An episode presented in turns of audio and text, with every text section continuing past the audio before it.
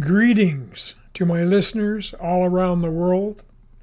Welcome to Safe Dividend Investing's podcast number 117 on May 25th of 2023. My name is Ian Duncan MacDonald. In today's podcast, I will be answering three interesting questions. But before I begin, I would like to remind listeners that the purpose of my podcasts and my books is to show those with patience and common sense that they are capable of successfully managing their own investment portfolios. They just need to be shown how easy it can be. Achieving a lifetime financial independence as a self directed investor is possible, and my objective is to show you how. Question number one Why invest in 20 shares? Why not two or 200? For safe investing, diversification is a requirement. Why? Because no matter how smart you think you are, neither you nor anyone else can accurately predict future share prices. The collapse of the stock market in 2008 and 2020 were unpredictable. Who could have predicted the impact of COVID 19 on all the stocks in the stock market? Large, long established corporations, like the largest airlines in the United States, lost 75% of their share value. Some were trading for over $60 a share. American, United, and Delta Airlines have yet to gain enough strength to again resume dividend payments. When you spread your wealth equally among 20 of the safest, strongest stocks, you are minimizing the impact of anticipated downturns in the economy on your portfolio. You have limited your risk in any one stock. If one of your carefully chosen, financially strong stocks should experience a once in a lifetime chaotic event that causes it to fail, that one stock represents only 5% of your wealth. A catastrophic loss of one or two stocks would hardly impact the total strong portfolio's value. Also, since I only recommend investing in financially strong stocks who have paid high dividends for a decade or more, the chances in a market crash that your dividend income would be impacted are remote. In both the 2008 and 2020 crashes, my income remained steady. In some cases, some companies even increase their dividend payouts. I have found that 95% of the dividends from strong companies continue to be paid during an economic downturn. In the last 100 years, the average recession has lasted about nine months. The average gap between recessions has been about 50 months. There is always going to be another market crash. With a strong dividend portfolio, you just wait it out. Pocket your dividends and wait for share prices to recover, as they always have for over 100 years. With such a portfolio, share prices almost become of just passing interest. Since you have an income coming in by your dividends, you have no reason to sell stocks at the worst possible time at their lowest share value to generate an income to live on. I think this also explains why you do not invest in just two stocks. Concentrating 50% of your wealth in each stock would be taking an unnecessary risk with your life savings. No matter how much you may love a stock, safe diversification requires you to limit your risk in any one stock to only 5% of your portfolio's value. If diversification is so important, why not invest in 200 stocks and reduce your risk down to half of 1%? First, it would be impossible to find 200 strong, high dividend paying stocks. From 200 stocks, you would receive a mediocre dividend income and low share price growth. You should be monitoring all the stocks in your portfolio every three or four months. Scoring and evaluating 20 stocks can take a few hours. Would you really be prepared to spend days evaluating 200 stocks? Strong stocks are not excitingly volatile, and reviews are boring, but necessary. The odds are that you would become discouraged and neglect the minimal management of your portfolio. You might find over time that your portfolio would creep up over 20, but your objective should be to bring it down as close to 20 as you can get it. Question number two Why are operating margins important? Why is investing in dividend paying companies better than investing in companies that do not pay dividends? Dividends are paid out of a company's operating margin. The operating margin is what remains of profits after the accountants subtract all the expenses to generate the sales for a company. Decisions as to what to do with the money and the operating margin is made by the executives in the company.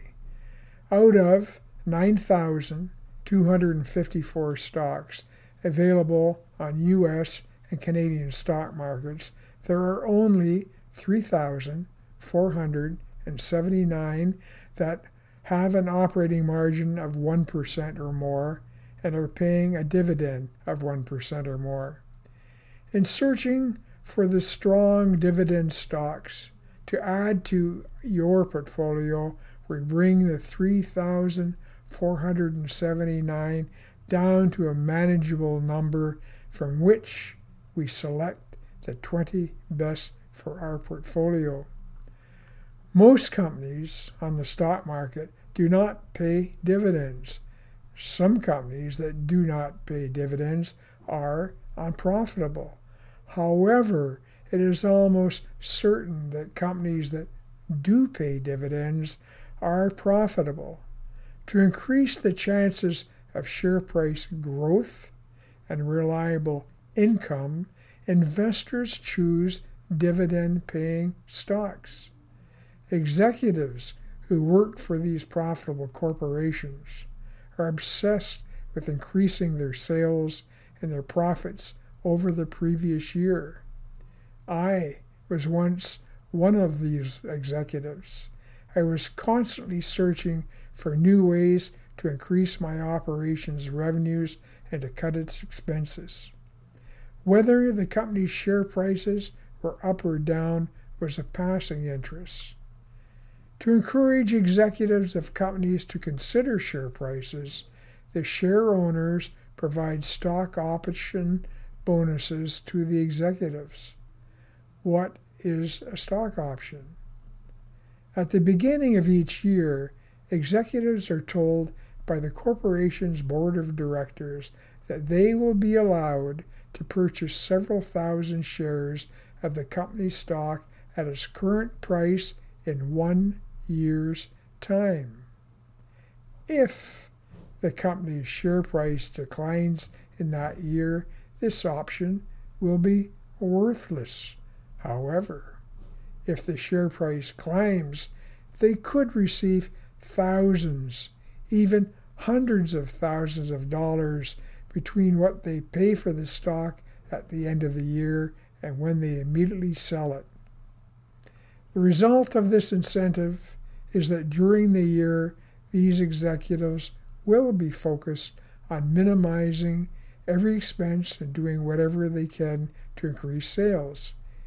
In theory, if the profit and sales targets are not met, the company's directors believe that the company's share price will drop.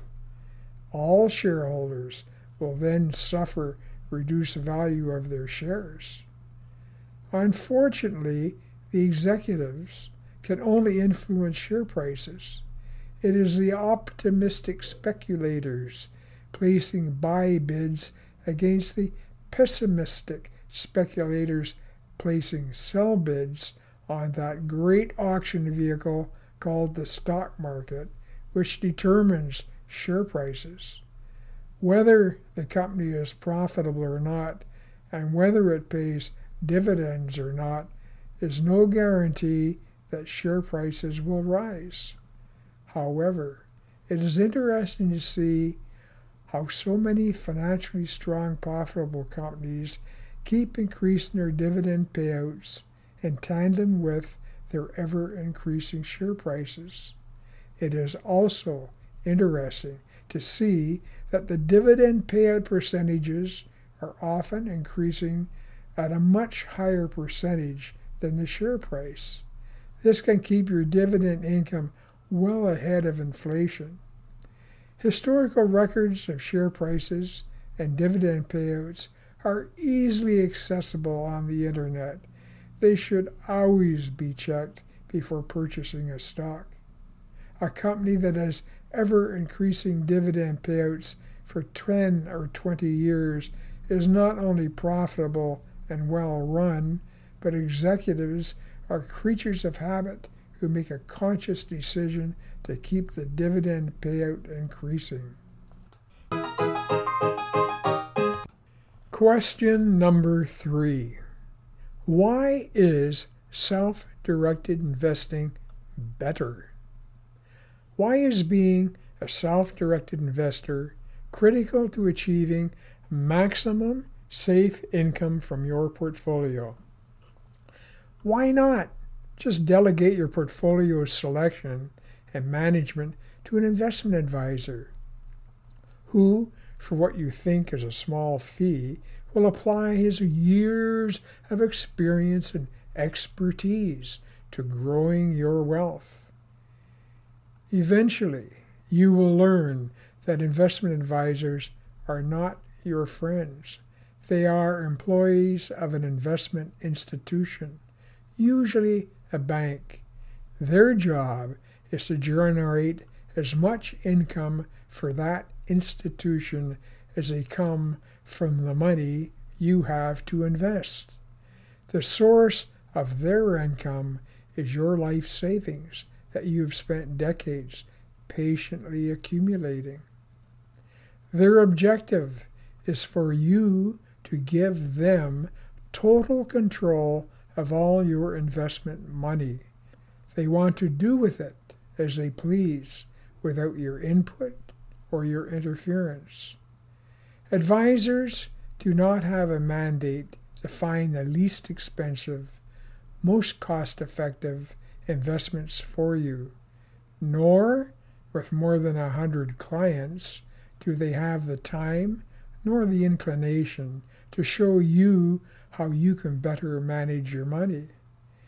If you ever have the desire to feel stupid and ignorant, ask an investment advisor to explain why they are recommending a specific investment, which just might happen to pay them a higher commission than similar investment paying a lower commission. Not that you would be aware of this. Be prepared for a jargon filled explanation meant to make you feel ignorant and reveal nothing. To keep their jobs, they have minimum sales objectives. It is far easier to reach their objective if you accept and do not question their recommendations. Most of their clients really have no idea why or what they are invested in. This suits the advisor just fine. To make their job easier, the typical investment advisor will want to sell you a mutual fund.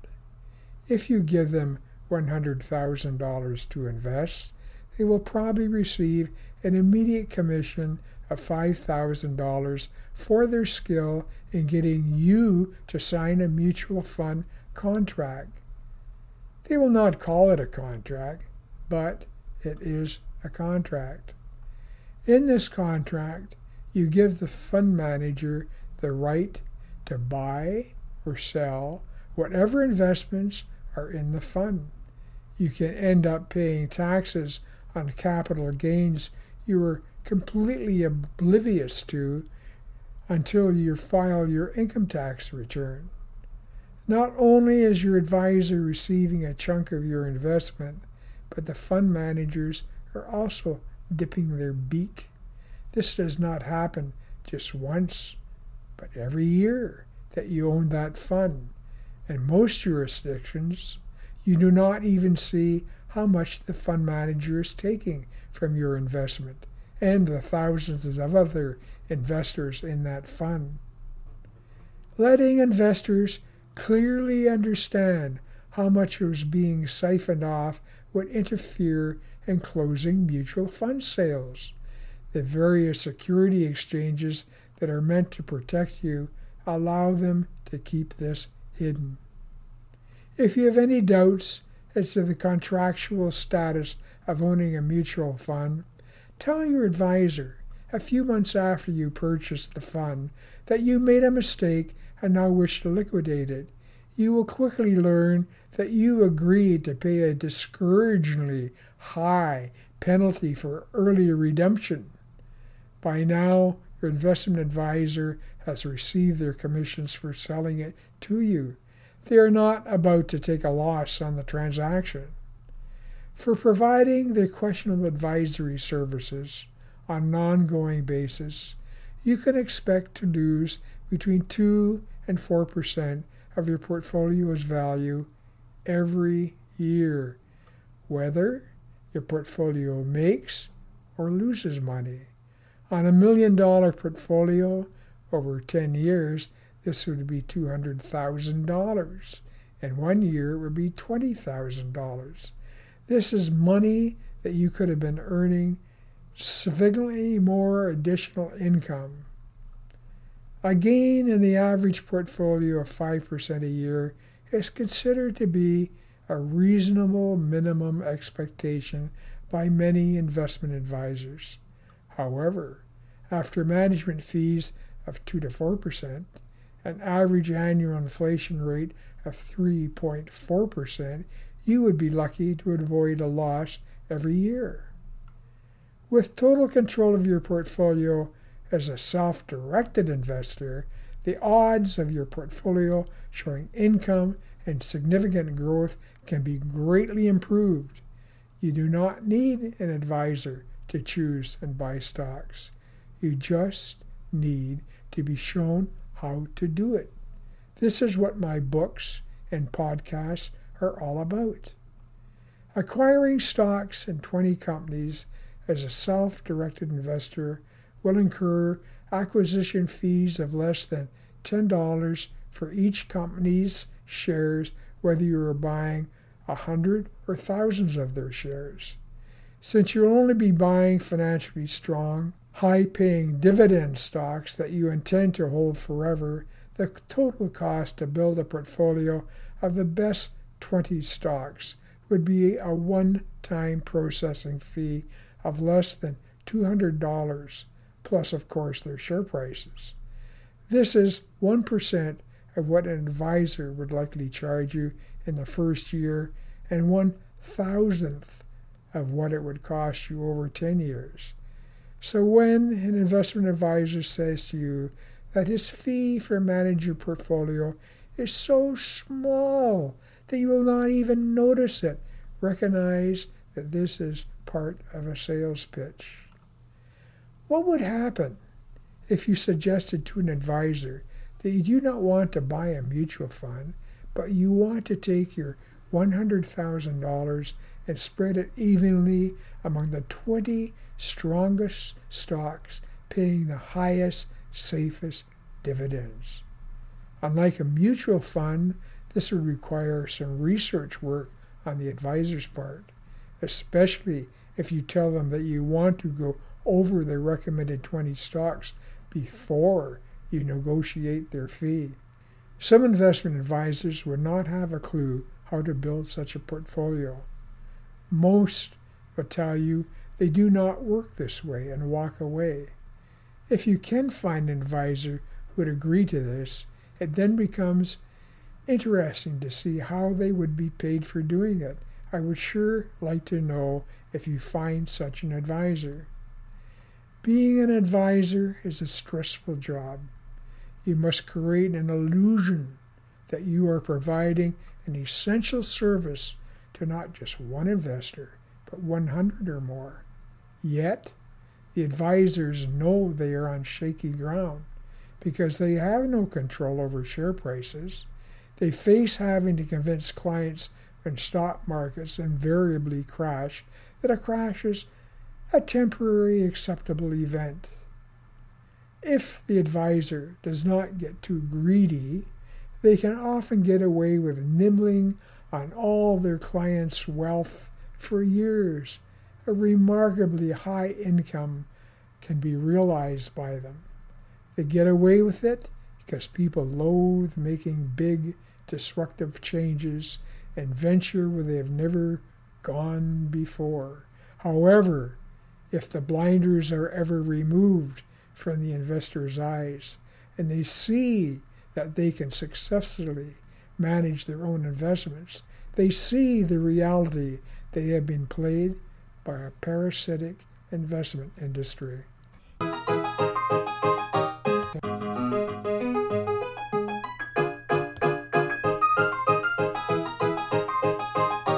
Thanks for listening. If you wish more information on investing and stock scoring, please visit my website www.saferbetterdividendinvesting.com.